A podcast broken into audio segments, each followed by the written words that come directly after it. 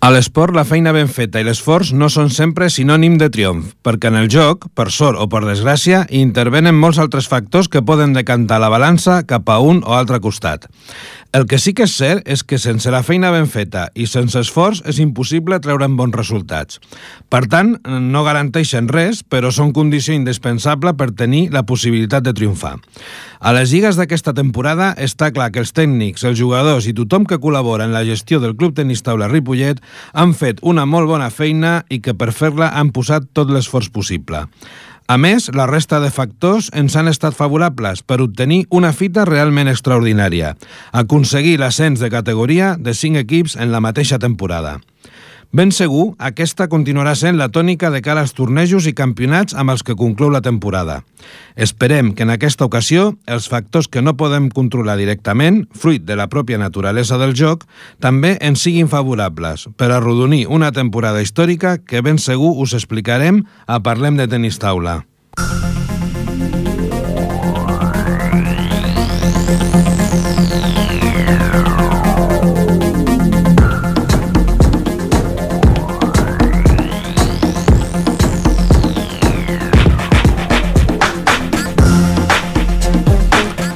Bona tarda, amics de Ripollet Ràdio, de ripolletradio.cat i del Tenis Taula a la nostra vila. Avui és dimarts 17 de maig de 2016, són les 7 i 9 minuts de la tarda i comencem l'edició número 33 del Parlem de Tenis Taula en aquesta ja quarta temporada a Ripollet Ràdio.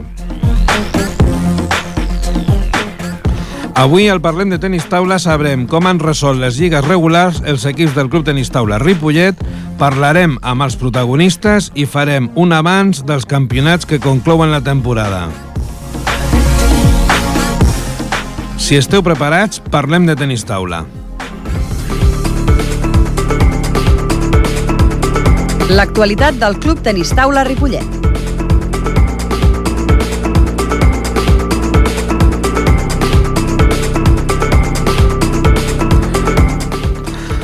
Bona tarda, avui estem amb vosaltres, el company Josep Cucurella i el que us parla, Romà López. Benvingut, Josep. Què tal? Campions, campions, molt eufòric, Romà, aquest any. Bueno, escolta, vam deixar l'últim programa dient que no volíem doncs, eh, abusar, per dir d'alguna manera, amb set possibilitats d'ascens i déu-n'hi-do, no? Déu-n'hi-do, déu nhi déu Estem realment eufòrics.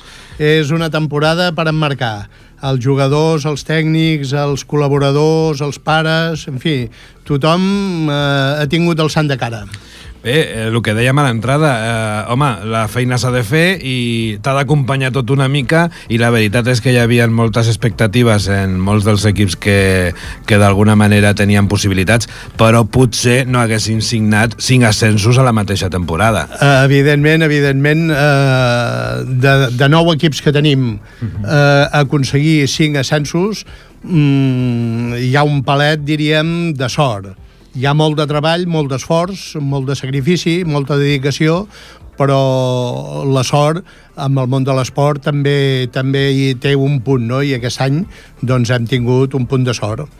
Bé, uh, uh, i, i, i, i tot i això hi ha hagut un, una possibilitat d'ascens que s'ha escapat en l'últim partit i que podien haver, si, eh, haver estat sis, sis ascensos. Però bueno, no vulguem uh, doncs, acaparar-ho no, bé, Sí, sí. Uh, de fet, quan, quan tens uns resultats d'aquesta categoria, uh, pensar que n'hem perdut un doncs és una miqueta filar, filar ja molt prim. Filar eh? prim, no? Molt bé, i a més a més, doncs, en alguns dels casos que, evidentment, doncs, ha mantingut la categoria, també era l'objectiu. Per tant, eh, d'alguna manera, doncs, diguem-ne que podríem dir que hem assolit eh, quasi, quasi bé doncs, el 90% de lo que s'havia proposat a nivell de lligues regulars, perquè ara encara no s'ha acabat la temporada. No, no. Eh, sí, a, a nivell, diríem, de, de consecució de resultats, mmm, diem que hem aconseguit cinc ascensos, però al mantindre la categoria a la, a la categoria de divisió d'honor, amb els jugadors de la casa, tal com diem sempre, que és bastant complicat, doncs hem aconseguit mantenir la categoria fins i tot una mica a última hora passant una miqueta d'angoixa, però la vam salvar abans d'acabar la temporada regular. Molt bé, doncs, eh, si et sembla bé, doncs podríem començar a fer ja la repassada final de la temporada de equip per equip, perquè realment, eh, bé, doncs eh, fa patxocar. Si et sembla, posem un palet de música i, i comentem tot l'altre? Perfecte. Endavant. Endavant.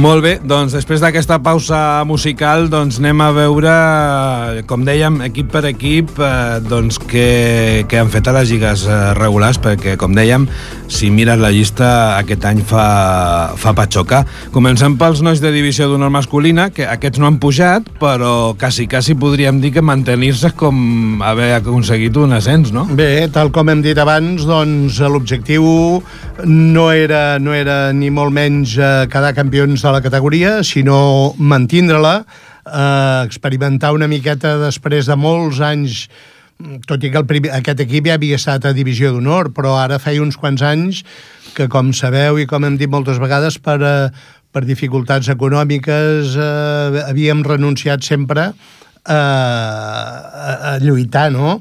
Eh, l'any passat vam aconseguir l'ascens, i aquest any era una miqueta, diríem, el mantenir la categoria, l'objectiu, i jo crec que, com he dit abans, eh, s'ha aconseguit el Miquel Arnau, el Raül Porta, el Joan Massip i el Julio Andrade han, han defensat la categoria i se n'han sortit francament bé.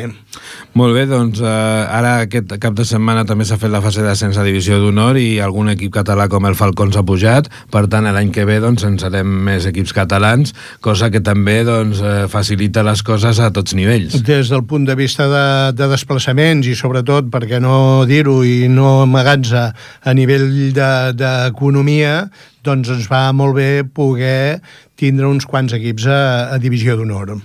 Molt bé, i en el darrer programa estàvem a tres dies de disputar la fase d'ascens a Divisió d'Honor Femenina amb les noies de l'autoescola Tachepol Ripollet. Eh, fèiem la fase d'ascens aquí doncs, a, a Ripollet i estàvem una mica tots neguitosos perquè a veure què podia passar i a veure si les noies al final, que havien fet tan bona temporada regular, doncs remataven la feina i déu nhi com la van sí, rematar.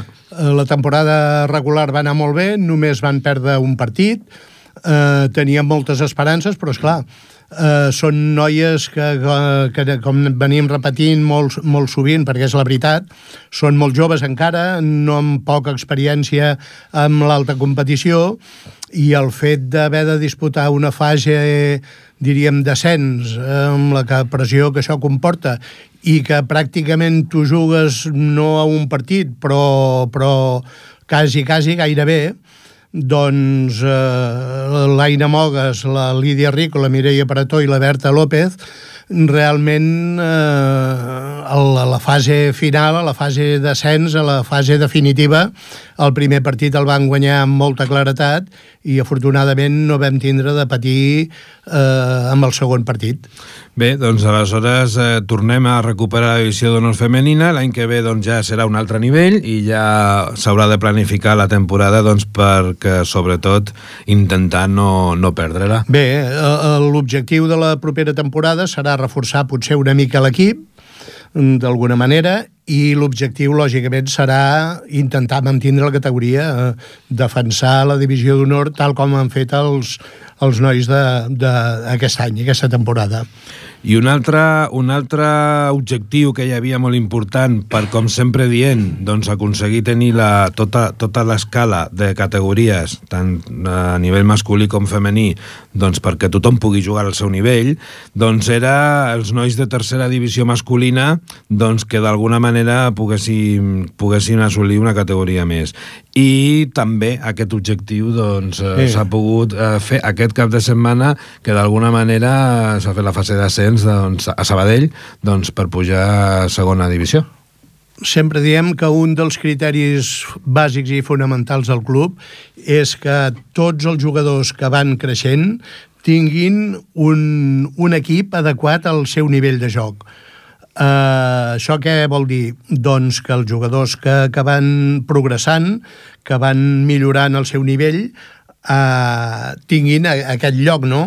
Aquest any teníem un equip a tercera divisió, parlem de categories estatals, que jugava el Pau Barceló, el Martí Berenguer i el Roger Miró, mm, dos eh, nois també molt joves, potser el Martí ja amb una miqueta més d'experiència, que, com diem, jugaven a tercera i una miqueta l'objectiu era aconseguir l'ascens a segona. D'aquesta manera tindríem divisió d'honor, uh -huh. que, que la tenim una mica consolidada, ens faltarà primera divisió, uh -huh però ja tenim la segona, que, que esperem que l'any que ve podem celebrar un altre ascens, de, uh -huh. de, de segona a primera. I eh, és un objectiu que, que realment l'hem aconseguit. Hem aconseguit ascendir a segona divisió nacional. I bé, doncs eh, aquestes eren les lligues nacionals, que l'any que ve ja, se, ja tindrem un equip més, perquè resulta que aquest, eh, diguem-ne, forat a l'escala, doncs que podia d'alguna manera deixar l'equip de tercera divisió, ràpidament serà... Complint una miqueta amb les, diríem, amb, els objectius més que amb les previsions, afortunadament, a, a preferent, a preferent catalana, eh, que dona, dona lloc a l'ascens a tercera divisió, doncs hem aconseguit aquest ascens. A l'equip de, de preferent, que, que era, estava format pel David Llorenç, l'Albert Vilardell i l'Àlex Rico, doncs també han aconseguit eh, ascendir a, a tercera divisió estatal. I, com tu dius, doncs ja tenim divisió d'honor, segona i tercera. Uh -huh. Esperem que l'any que ve eh, podem completar doncs, eh, aquesta escala de, de, de, diríem, De de, de, segona divisió estatal cap avall, uh Mhm. -huh. eh, tindre-ho complet. Ja sempre diem que divisió, superdivisió d'honor és un món una mica a part, eh, entren molts fitxatges, entren molts jugadors estrangers, diríem, no és, el nostre, no és la nostra guerra, no és la nostra lliga. Exacte. Si aconseguíssim a mig termini doncs, tota l'escala des de divisió d'honor cap avall, en femení i en masculí, jo crec que ja ens podrien donar més que per satisfets, perquè jo crec que hi ha molts pocs clubs que poden tenint, dir tenint en compte que tenen. sempre, sempre juguem amb jugadors de casa, que no estem tancant, si molt menys, a jugadors que vulguin vindre. Mm, De fet, en tenim algun que han vingut, però la filosofia és que siguin jugadors eh, o que volen jugar amb nosaltres o que els hem format nosaltres a, a les categories inferiors. Mhm. Molt bé, i bueno, si continuem amb, amb, amb la llista dels equips, teníem dos equips a segona provincial A i un d'ells ha pujat a primera i l'altre s'ha quedat a la porta per un partit perquè, a més a més, aquest segon equip diguem-ne que va assolir la categoria diguem-ne perquè hi va haver una renúncia i, i tenia que estar, diguem-ne, a segona B però va accedir a segona A amb la- amb l'objectiu de mantenir-se i quasi, quasi puja. O Sí, sigui sí. que, doncs bé, hem tingut l'equip A doncs, que ha pujat a primera provincial i el- i l'equip B doncs, que manté la categoria doncs, eh, sobradament. L'equip A, que és eh, el del Gavi Luque, el Pere González, la Lídia Rico i la Mireia Parató, uh -huh. que, com deies, Romà, eh, han eh, aconseguit ascendir a primera divisió provincial. I com deies també, un equip que va entrar a aquesta categoria una mica per rebot, no? per, perquè hi van haver-hi renúncies i que no estava ni planificat eh, el que hi juguessin, el Marc Miró, l'Enric Barceló i l'Helena- Parente, doncs eh, han jugat el play-off de- d'ascens, que, uh -huh. que, que quasi, quasi per un partit també haguessin pogut ascendir a, A primera. a primera, però bé, s'han quedat en les portes, el qual eh, malgrat que no s'aconsegueix la- l'ascens, bueno. és un excel·lent, un boníssim resultat, Home. perquè parlem del Marc Miró, que és Benjamí. Benjamí eh? I l'Enric Aleví. i l'Enric és aleví, vull dir, parlem de dos nens eh, que tot just estan donant els primers cops de pala. Sí, sí. I bé, i ja per, a, bueno, per, per continuar amb la, amb la llista, tenim l'equip sènior de tercera, que també en teníem eh, dos equips, l'equip A i l'equip B, i l'equip A doncs, també ha, ha pujat a segona B. Vull dir que ta- continuem completant l'escala. Sí, sí, anem, anem fent l'escala, aviam, aviam com acabarem. No, no sé si eh, d'aquí un parell o tres de, de, de temporades potser haurem de posar més graons, perquè no tindrem... Eh? Bueno, l'altre dia parlant amb el Miquel Arnau, l'entrenador, deia a veure l'any que ve com faig els equips, perquè, mm, per exemple, hi ha un tema que és important i és que les noies de divisió, bueno, de primera divisió aquest any podien completar equips perquè no jugaven cada dissabte, però l'any que ve ja jugaran cada dissabte, per tant no podran jugar provincials. I vulguis que no són tres o quatre noies que completaven molt bé, no només a nivell, sinó a nivell de, de número de jugadors, doncs, eh, Clar. la, la, per tant, a- aquí sí que s'ha de fer una planificació a tots nivells, de dir, bueno, escolta'm, a veure com planifiquem i com distribuïm els jugadors, però, escolta'm, I- que tots els problemes jo siguin crec aquests. que, exacte, jo crec que després de les campanyes que estem fent, perquè parlem d'aquesta, que realment és exitosa i una miqueta fora de lo corrent, però després de, de les temporades que anem fent els últims anys, jo crec que tenim recursos suficients per resoldre el problema. Aquest equip que parlem, que ha ascendit a segona provincial, de tercera, eh, és el del Joan Manuel Pastrana, el Toni Claver, la Marina Palomo i el Madí Mogues. Vol dir que aquí ja hi entra una miqueta, excepte, excepte la Marina, aquí ja parlem una miqueta més d'experiència, diríem. Eh? Ja parlem de, de jugadors amb, amb experiència, per entendre'ns. I... Com a mínim, d'edat. Potser, potser experiència de joc n'hi ha algun que potser és una mica novell, no? Però, però com a mínim d'edat ja, ja són, són jugadors una mica més, més veterans. Ja. Avui ens acompanya, a, a, encara que l'hem convidat per la tertúlia, que també parlarem amb alguns jugadors d'aquests equips que, han, que, que han fet l'ascens, doncs avui ens acompanya aquí a l'estudi el, el Juan Manuel Pastrana i ens estava que, mirant que, ara com que és, dient... un, és un d'aquests veterans novells, no? Que, que té molta barba, eh? poc cabell, però, però joc és, és jovenet, diríem. Exacte. Som veterans d'edat, però jovenets de lloc. Eh? Portem 4 o 5 anys practicant l'esport i ara estem aquí prosperant. Eh? Bueno, i com es veu prosperant bé, perquè Sí. bueno, van, van passant les, les categories, vol dir que doncs, el nivell va, va, va pujant. Això sembla, sí, anem, anem donant-li.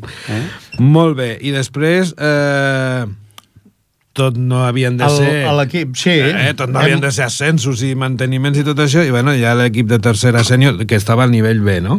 Sí. No, o era l'equip B a Era tercera l'equip sènior. B a tercera sènior, Que ha sí. mantingut la categoria. Sí, que, que una miqueta és el criteri que sempre fem servir de que tothom tingui un lloc per on poder competir. competir. I a l'equip B, doncs, és una miqueta eh, a la resta de jugadors que no estan als equips d'una categoria una mica superior. Hi ha molts nois i noies eh, molt, molt, molt jovenets, algun veterà també que porta uns quants anys ja a aquest món, però però és perquè algú, puguin jugar el diumenge si volen jugar, perquè puguin competir, perquè puguin anar fent, anar rodant, en fi. Home, aquí sempre hem dit en molts programes que hi ha els equips que tenen objectius de mantenir-se pujats, després hi ha els equips de formació. Ah, independentment de l'edat dels jugadors. Aleshores, eh, el- l'orgull del club és que hi hagi jugadors en formació tan petits com, com veterans, per dir-ho d'alguna manera, o, o com adults. Per tant, jo crec que és molt important perquè això dona peu després, a mig termini, a que doncs, vagin assolint les categories. Sí. Per tant, eh, jo crec que... que sí, sí, una mica eh, són fornades noves que, que alguns de que, que aquest any doncs eh, només, només entre cometes han pogut mantenir la categoria, possiblement eh, l'any que ve puguin jugar amb un equip d'una divisió eh, superior. Compteu que, que molts d'aquests jugadors, exceptuant els de l'escola, doncs els adults i veterans que diem nosaltres, alguns van venir doncs, a practicar l'esport per lleure i es van anar engrescant, engrescant, engrescant i al final doncs, van dir ei, mm, que vull formar part d'un equip i vull competir els diumenges. Per tant, doncs, eh, crec que és molt important doncs, que aquest pas entre el lleure i la competició, encara que sigui a un nivell inicial, doncs, eh, fa que doncs, tinguem més jugadors federats. Eh, eh, el fet de, de competir et dona un plus, diríem, de superació. Vull dir, tu quan entrenes eh, ja fa- esforces per, per millorar la teva tècnica, la teva, la teva posició, el teu eh, físic, però, però quan competeixes hi ha aquell puntet de, diríem, d'orgull, de dir, ostres, eh, vull guanyar, no? Vull dir, no en tinc prou amb, amb saber una miqueta, aviam, aquest que en sap potser una mica més que jo, però aviam si tinc la picardia o la malícia, o digue-li com vulguis, o de trobar-li el punt més fluix, en fi, és l'al·licient aquest, és el, el, el puntet de salt que dona la competició. Molt bé, ja per acabar la repassada que estem fent als equips, doncs entrem en el món dels veterans, que aquí al costat meu ja en tinc dos, eh, dels que us, us han parlat fins ara. bueno, jo també per edat sóc veterà, però com que no jugo, doncs no entro dintre del, del cupo. uh, bé, tenim dos equips a tercera i tenim un al nivell A i un altre al nivell B. Doncs, eh, Tenim com, com un en vermell això? i, i un amb... Tenim un en vermell perquè, lamentablement, eh, aquest equip, l'equip A, diríem, ha perdut la categoria i a l'equip B doncs, la- l'ha anat mantenint. Hem de dir que sempre diem que, que la categoria de veterans és una categoria molt, molt, molt, però molt complicada hi han jugadors de molt nivell. Sembla, bueno, aquí juguen quatre iaios o quatre ja que van a passar el rato, um, que l'interès doncs, és, és molt relatiu, però la realitat és molt diferent. La realitat és que hi ha molt bons jugadors amb moltes ganes de guanyar, amb molta tècnica a la seva, als seus braços i quan eh, millor els hi falla una mica els físic per l'estat, per l'edat, eh, ho compensen moltíssim amb, amb l'experiència i també, per què no dir-ho, amb el material. Saben utilitzar segons quins materials i realment fan molt de mal. Jo crec que és una categoria que probablement si competissin des de uh, a les categories Sènior. sèniors mm, no Faria- sé quina categoria feina, no? estarien, Farien però feina. estarien en Doncs una sí. categoria bastant alt. El, Bueno, el la- Joan Manuel té l'experiència justament de les dues categories, és un, com hem dit abans, ascendit, vol dir que un bon equip, i en canvi és un dels que ha descendit en veterans. Doncs mira, la prova la tenim, que a veterans de segona B, l'equip que ha guanyat la Lliga, li van guanyar nosaltres en l'ascens de tercera a segona B en la Lliga Sènior. O sigui, el mateix equip que va jugar a la final amb nosaltres per la primera posició de la tercera sènior era l'equip que ha quedat primer en la segona B de veterans. Vale, vale. Vale. O sigui, perquè mireu si hi ha nivell amb veterans. Sí, sí, és una categoria realment molt Nosaltres complicada. hem, hem baixat, però ens hem adonat de que per circumstàncies podíem haver quedat molt, molt millor, no? Mhm. hem, hem, per, hem perdut la categoria per dos punts. O sigui, Sí, eh? Però eh, podíem haver, no? ara veient que eh, uns que ens l'hem guanyat a la final, hem vist que estan jugant a segona B de veterans. Mhm, Vull dir que... No, no, que el nivell... sí. Clar, i a més a més es juga a dia diferent, vull dir que la gent potser no vol jugar en veterans als caps de setmana i per això Ah, juga a veterans, sí. i, i tindria el nivell per jugar doncs, els diumenges, coses d'aquestes. Clar, eh, el fet de jugar a categories provincials d'alguna manera et condiciona una miqueta mm, la família, no? El cap de setmana, algun dissabte, molts diumenges, la majoria. És clar, això condiciona una miqueta. Quan jugues amb els veterans, doncs mira, saps que, que són un parell o tres d'hores, quatre com a molt, si el partit s'allarga molt, un dimarts o un dimecres. Vull dir que, mira, pots anar a dormir una mica més tard i no passa res. En canvi, quan et toca anar a jugar amb sèniors, jo que sé, a Sallent o, o Esparreguera, no sé, qualsevol poble d'aquests, pràcticament et condiciona, mm, si no tot el dia, gaire, gaire bé. Eh? I això és una de les dels hàndicaps que tenim la gent que ja tenim família i, i una edat. A Ripollet Ràdio parlem de tennis taula. Bé, i abans d'entrar a la tertúlia, doncs res, una repassada del que queda de temporada, perquè encara queda tela, no, Josep? Encara, encara, no hem acabat. Encara ens queda el top estatal, ens queden els campionats de Catalunya, ens queden els campionats d'Espanya, en fi, encara tenim una quantes bugades per fer. Ara, ara en, cada cap de setmana hi ha alguna cosa important. El cap de setmana que ve a Irún portem sis jugadors classificats al top estatal i després ja enllacem amb, eh, amb eh, el Campionat de Catalunya Benjamí Esparreguera, el Campionat de Catalunya Levi Juvenil, que fem aquí un altre any a Ripollet, i l'infantil sub-21 que fem a, a Valls.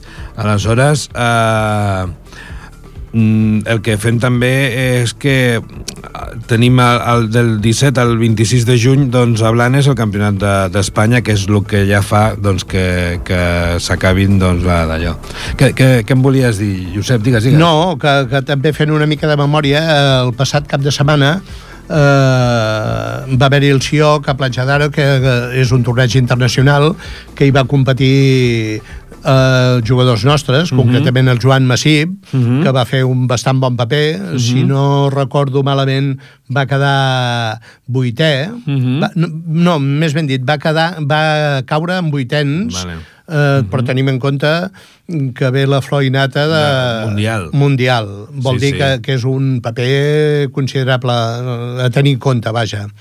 Molt bé. Amb el que fa referència al top estatal, que serà ara el dia 21 i 22 de maig, es, es disputa a Irún. Recordem que juguen els 8 millors de cada categoria del rànquing estatal i nosaltres tenim la sort de, de tindre el Marc Miró amb categoria Benjamí, l'Aina Mogues amb la categoria infantil, la Mireia Parató i la Lídia Rico també amb infantil, i amb nois tenim l'Albert Vilardell amb infantil i altre cop el Joan Massip amb la categoria juvenil. Sí, sí, aquí hem de dir que, bueno, com que n'estem orgullosos, de vegades ho repetim, no? però el fet de ser el segon club de tota Espanya amb més classificats, doncs crec que també és important per la feina que s'està fent a nivell d'escola. De, de, Teni, tenint en compte que, que el que em porta més només em porta un més que nosaltres. Vull dir, és una cosa a tindre en compte, eh?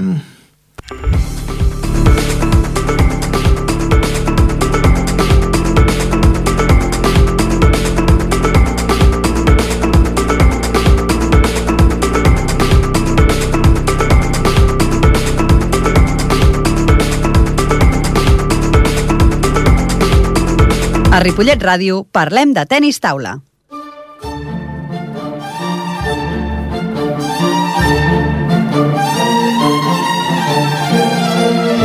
La tertúlia.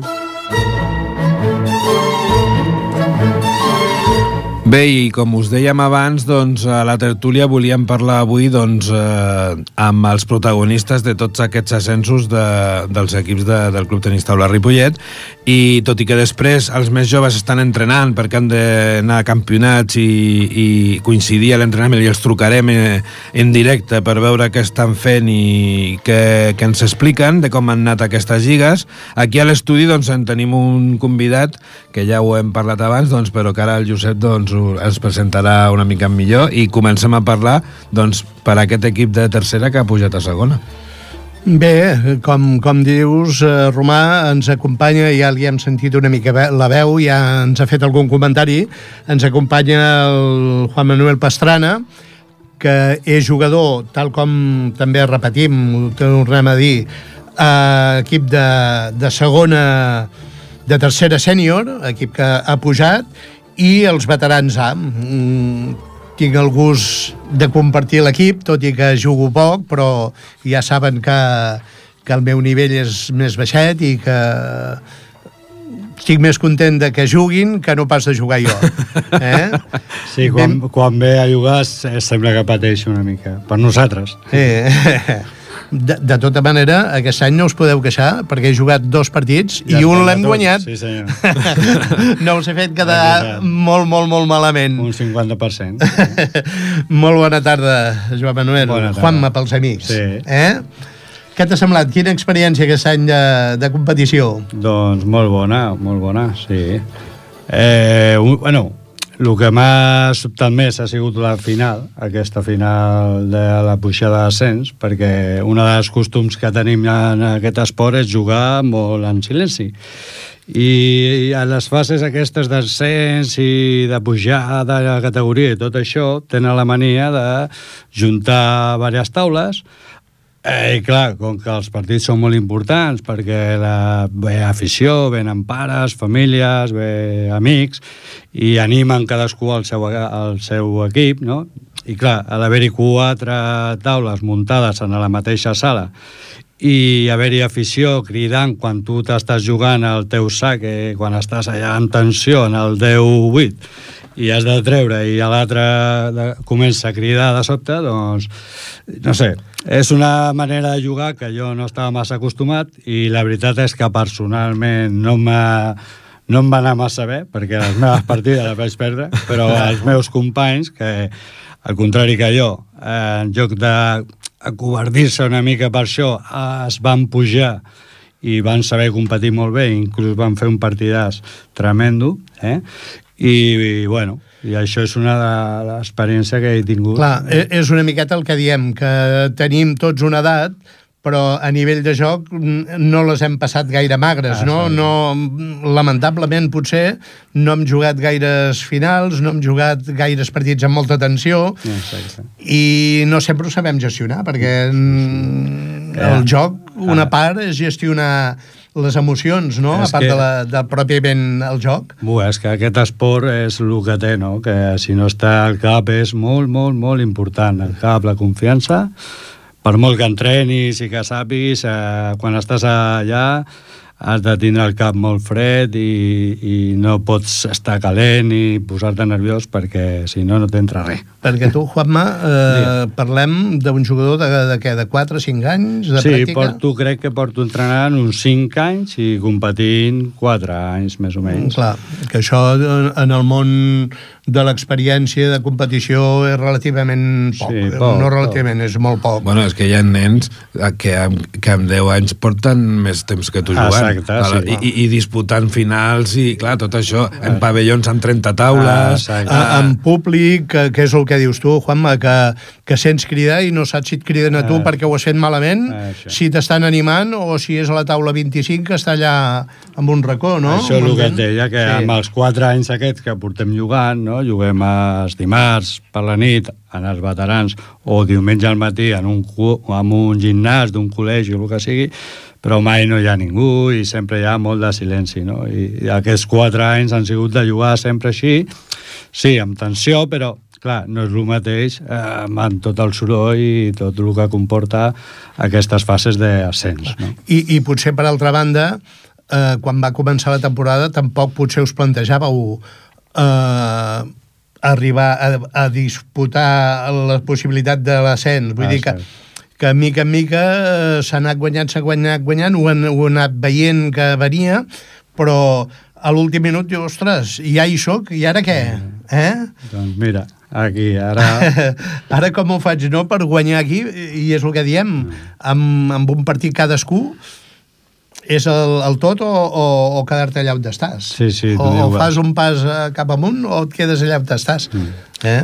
Bueno, s'ha de dir que quan anem a jugar aquesta final, a l'ascens ja el tenim consolidat, perquè pujan els cinc primers de la categoria, i aquí el que es van jugar l'altre dia era el pri la primera posició, és que han quedat els campions de primers Lliga. campions de Lliga d'uns 40 equips més o menys que hi ha a tota Barcelona de Ah. tercera sènior. Sí, sí, sí, sí.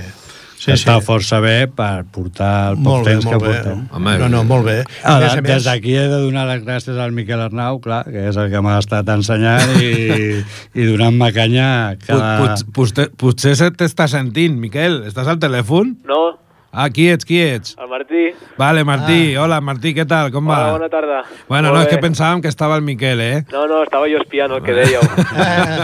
Bueno, doncs ara, ara et preguntarem a tu, tu tranquil·la.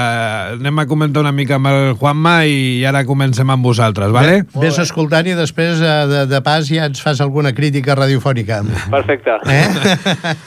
I Juanma, eh, el fet, perquè tu no ets de Ripollet, No, Eh, aquí també valorem molt l'esforç que fan alguns jugadors. Nosaltres diem, quan, quan diem formem jugadors i jugadors de casa, per nosaltres el, els jugadors com el Juanma també són de casa, sí. encara que no visquin a Ripollet, perquè al final han escollit el club i s'han integrat d'una manera que per nosaltres ja no són de fora. Però sí que és veritat que fan l'esforç de venir a entrenar i de venir a jugar doncs, en un club que els hi, bueno, està a una certa distància de casa seva. Eh, de, de fet, de fet eh, hi ha, mm, bàsicament, està repartit eh, 50% Cerdanyola, 50% Ripollet, però som uns quants, jo inclòs, eh, que no som ni de Cerdanyola ni de, de, de Ripollet, que venim una mica més lluny, no és que tampoc tinguem un gran desplaçament, però bé, venim de Barcelona. Sí, de Barcelona. I mm, tot això si com a jugadors hem adaptat, hem adoptat el club com a nostre, doncs el club també considera eh, que, que són els seus jugadors, eh? Són Sí. sí. jugadors de casa, diríem. Aquí quan, quan sempre es parla de fitxatges i de gent de fora és quan tu estàs eh, fitxant un jugador Clar. per jugar en una lliga, diguem-li, doncs, divisió d'honor i doncs fitxes un, ja sigui nacional o estranger, però que ve només per dir-ho d'alguna manera, a jugar i a, a, a canvi d'unes contraprestacions. Aquí eh, eh, la, la diferència és aquesta, Exacte. no?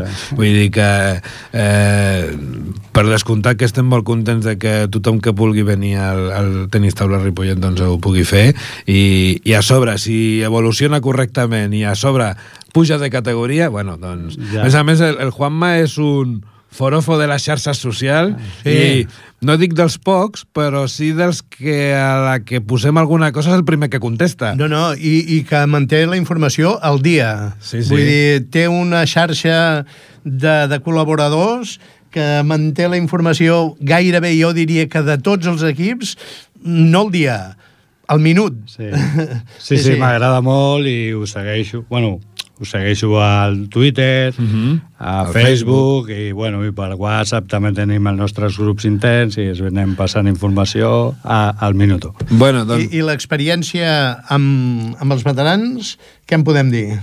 Els Aquest- veterans, tal i com ho deia en Josep, doncs són, doncs, mira, la hòstia, perquè eh, a lo millor arribes i te trobes un home ja gran, amb la, amb la seva panxa, no?, una mica grassonet i tal, i tu estàs allà d'entrenar i dius, mira, aquí, aquí podrem fer alguna cosa, i que va. Et treu els pics i comença ja a fer-te la guitza per aquí per allà, te troba el teu punt, vinga, vinga, vinga, et matxaca, et treu de, del cap i vinga, a perdre. I bueno, i, però bueno, anem fent i ja també anem a aprendre, aprenem nosaltres i alguna, alguna que en altra guanyem. Eh? Va, sí, home, tot és una experiència. Sí, sí. Bé, ens està escoltant eh, a través de la línia telefònica el Martí. Segueixo aquí, segueixo aquí. Segueixes aquí, Martí? Sí, sí. Molt bé. Què et sembla l'experiència de, del Juanma? Bé, bé, bé. Sí? Sí, sí. També també la pateixes una miqueta amb algun veterà d'aquí a tercera? Bueno, aquí tercera aquest any veterans tampoc n'hi ha hagut tant, Ah, però, mal. altres anys a preferent, primera provincial sí que, que n'hem tingut moltíssims I- i... ja sé el que és que et posin els pics per tot arreu que no... Ta- També t'han fet patir, no? I tant. Molt bé, Martí. Doncs vinga, parlem una miqueta de, del teu equip. El Martí, hem de dir que l'any passat va jugar amb l'equip de... l'any passat de primera divisió, va col·laborar, va ajudar bastant amb el Miquel i el, i el Raül I el Julio. i el Julio i se li va demanar quasi mm, la seva col·laboració que baixés d'alguna manera a tercera divisió per intentar fer aquest pas que hem comentat abans, no? de intentar ascendir els equips. Per tant, jo crec que, que des del club és li hauríem d'agrair personalment, mm primer que ningú amb ell, d'aquesta petita renúncia a la possibilitat de jugar eh, a Divisió d'Honor aquest any. Per tant, eh, li hem de donar, jo crec que abans que res, les gràcies al Martí. Sí. Martí, uh, a, més, a més, a part de felicitar-te per l'ascens, jo crec que eh, has donat un exemple de que el club està per sobre de les persones i sempre que es necessita doncs, per, per, per, per assolir un objectiu que va una mica en benefici de tots, no? Uh, com ha estat l'experiència? I, bueno, ha estat bona perquè heu pujat, no? Però, bueno, doncs, uh, com ho heu viscut el tema d'assolir el tenir una altra vegada al club segona nacional? Bueno, bé, aviam, ja des del principi de l'any el que volíem era intentar pujar l'equip. Tercera jo ja havia jugat fa dos anys, la, quan hi vaig jugar fa dos anys vam, vam patir per mantenir-nos, vam estar fins a l'última jornada patint per si, per si baixàvem o no, però aquest any pues, teníem, crec que teníem equip com per, per intentar pujar i bueno, crec que era bon moment de tornar a tenir equip a segona i al final, pues, mira, ho hem aconseguit. Molt bé, molt bé. Heu fet realment una campanya excel·lent. Eh, Explica'ns una miqueta el balanç de la temporada. Quants partits heu guanyat, eh, perdut, vaja, que serà més fàcil, perquè són menys. Doncs vam començar perdent el primer partit a, a Sabadell, vam perdre els dobles 4-3, justíssim, i a partir d'allà vam començar a guanyar partits, vam guanyar no sé si potser 9 o 10 seguits, ens vam posar va, primers i segons empatats amb Hospitalet i la Garriga, i al final hem acabat perdent 3 anys, no, ai, 3, 3 partits només, els 3 al dobles, Uh -huh. i hem quedat primers en solitari al final. Molt I llavors, bé. clar, el, el fet de quedar primers, doncs a la fase, en teoria, et toquen segons, Clar. i Ah. bueno, l'objectiu era quedar primers per, perquè en principi així a la fase et tocava algun equip segon. I, I la convivència entre tots tres com ha anat? Ah, molt bé, molt Bé. bé, molt bé, sí, sí. Perquè això és molt important, no?, quan jugueu per equips, eh, que, que d'alguna manera us entengueu, tingueu una miqueta de comunió amb la manera de pensar i de fer. Mm, Clar, ja, a vegades perds tu el primer partit, però clar, llavors juga el següent i saps que ha de guanyar aquell partit perquè si no et poses ja 2-0 perdent. Llavors, encara que hagis perdut, t'has de posar a animar com, Clar. com un cabron, per dir-ho així. Clar, sí, sí, sí, sí. Sí, home, sí. Molt bé. Tens algú més aquí al costat d'algun altre equip? Sí, sí, sí. Qui tens, qui tens? Tinc a la Mireia, a l'Àlex i a l'Aina. Bueno, doncs que et posi l'Àlex. L'Àlex. Vinga. Vinga. Molt bé. Adéu, Martí. Gràcies, Martí. Felicitats. Adéu. A tu i als teus companys. Adéu. Adéu. Hola, bona tarda. Hola, Àlex, què tal, com estàs? Bé, Bueno, tu ets membre de l'equip de preferent que ha pujat a tercera. Sí, Molt bé, com ha anat això? Com ha anat això? Bueno, felicitats primer de tot moltes gràcies. i explica'ns, explica una mica l'experiència, com ha anat i com ha anat l'any. Bé, bueno, de fet vam començar perdent 6-0 el primer partit i hem acabat l'últim partit guanyant 6-0. en una final. Bueno, cap i cua, eh? L'heu donat la volta a l'assumpte, no? Des Sí, del primer a l'últim? Sí, sí. Molt bé. Molt bé. I, I a nivell, a nivell de joc heu, heu patit, heu disfrutat, eh, ha estat molt clara la vostra trajectòria, què et sembla? Bé, bueno, hem patit durant uns quants partits. Eh, per exemple, cal destacar els partits de, contra Poblenou o Calella. Sí? I el que va ser... Bueno, el que a mi em, ve, més em va agradar va ser el partit de semifinals a la tornada, que Ah. vam aconseguir passar per un set només. Molt bé. Escolta'm, el teu cas és una mica com el del Martí, perquè tu jugaves l'any passat a tercera i se't va demanar d'alguna manera també doncs, el baixar de categoria per ajudar l'equip de preferent a pujar a, a tercera. Uh, bé, doncs això, com li hem dit al Martí, és d'agrair i, bueno, doncs eh, com has viscut també aquest fet de dir, ostres, és que l'any passat jugava a tercera i ara tinc que anar preferent, però doncs l'objectiu s'ha assolit. Sí, bueno, al, fi, al cap i a la fi, eh, bueno, tornaré a jugar l'any que ve. Hem aconseguit l'objectiu, que era pujar a l'equip. I, I a més a més tens l'orgull de dir que, que has col·laborat amb, amb l'ascens, eh? Co- Cosa que és, que és molt important des d'un punt de vista anímic i personal. Molt bé, eh, doncs gràcies, Àlex. I escolta'm, qui tens per aquí? Tens, tens la Mireia o l'Aina? Sí, ja, agafeu el que vulgueu. Vinga, doncs la Mireia mateix. Hola. Hola, Mireia, què tal? Molt Escolta'm, bé. tu encara que jugues al, a l'equip de, de primera divisió femenina, que heu ascendit, avui truquem com a representant del de segona provincial, que també hi jugues, que ha pujat eh, doncs, eh, a, a primera, no? Sí, Molt bé, com ha anat això?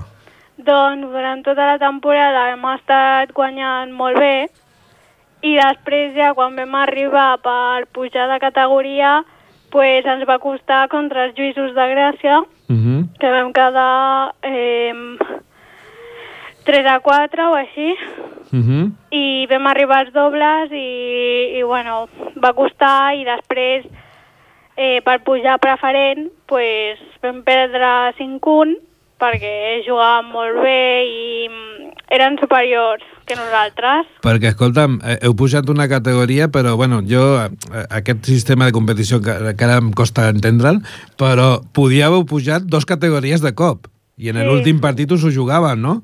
Sí, Vale, vale, i és aquest que estàs dient que al final no va poder No. ser perquè haguéssiu pujat doncs, a preferent. sí. Uh -huh. I escolta'm, això de compaginar provincial i, i, i primera divisió, que aquest any no ha anat malament perquè no coincidia gaire, no? Què, Pues què, és veritat. què, què ha sigut més difícil? Primera divisió o... O, O la provincial. O provincial. És que les dues coses més o menys anaven bé. Oh, Carai, carai. Anaven molt bé. Home, aneu una mica sobradets, però eh, algun deuria ser més fàcil que un altre, no? Hombre, eh, jo diria pues, a provincial. Sí? Sí? Bueno, molt bé. I, Però més i, o menys més o menys igual.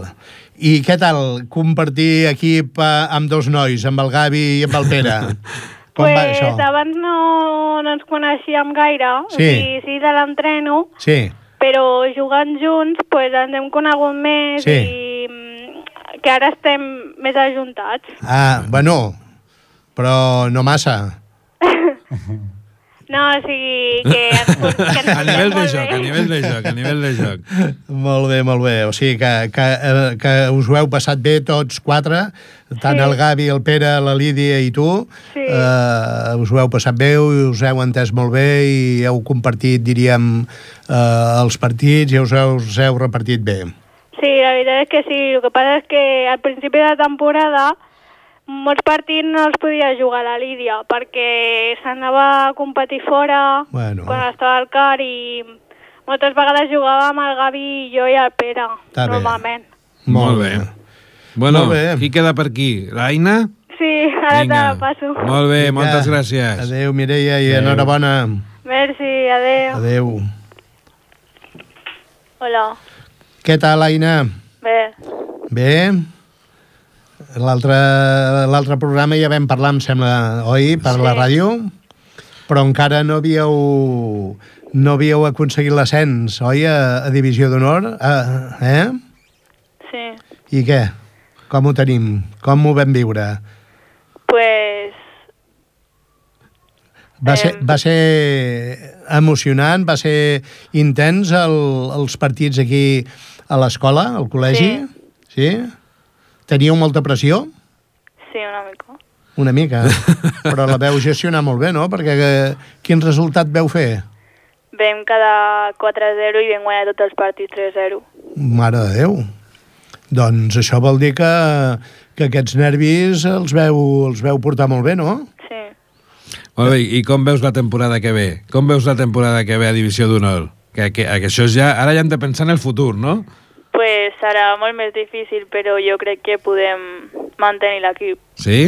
Sí? Amb, amb, amb, amb la gent que, que, que hi sou ara? Que sou molt jovenetes, com Ja. deia el Josep abans. Que sou, doncs, infantils de segon any? Sí, Bueno, encara... encara quants anys teniu? 14 Vale, molt o bé. 15. Vale, Entre vale. 14 i 15. Uh -huh. Bueno, doncs l'any que ve, tot i que ara falta molta temporada encara perquè ara venen doncs, tots els campionats, doncs eh, haurem de, de donar el callo per, per mantenir la categoria. Ah, super. I ten, teniu, uh, teniu en compte, bueno, teniu en compte, uh, la temporada que ve a Super, teniu de, de dis, perdona, de super, de divisió d'honor, teniu de competir no com ara per concentració, vol dir que cada, pràcticament cada dissabte o diumenge, o dissabte Ja, i diumenge, segons quin desplaçament, uh Mhm. -huh. haureu de jugar. Vull dir, probablement serà una mica més difícil de gestionar tot això, no? Sí. Perquè eh, condiciona desplaçar-se, doncs, eh, Bueno, un- una mica lluny. Compte que aquest any eh, hi havia tres desplaçaments a Galícia i un, em sembla que a Vitoria o Saragossa, vull dir que Ah. no sabem encara la veritat és que no hem mirat eh, els equips que han baixat i han pujat però que viatjar segur viatjar Clar. tres o quatre desplaçaments d'aquests importants seguríssim i per tant bueno, s'ha de combinar amb els estudis i amb tot, no? En qualsevol cas, hi han ganes, no? Sí. Il·lusió per part teva Sí, de tot l'equip. i de tot l'equip també? Sí. Molt bé. Molt bé, gràcies Aina Vinga. Aina. Hi ha Felicitats. algú més o ja no hi ha tens No, no, ningú? no hi ha ningú més. Ja no hi ha ni més. Tu Vinga. tanques la sessió. Sí. A entrenar, no? Vinga, Vinga, doncs. molt bé Adéu. Eh, Doncs molt bé. Mm, D'alguna manera eh, continuem aquí amb el Juanma.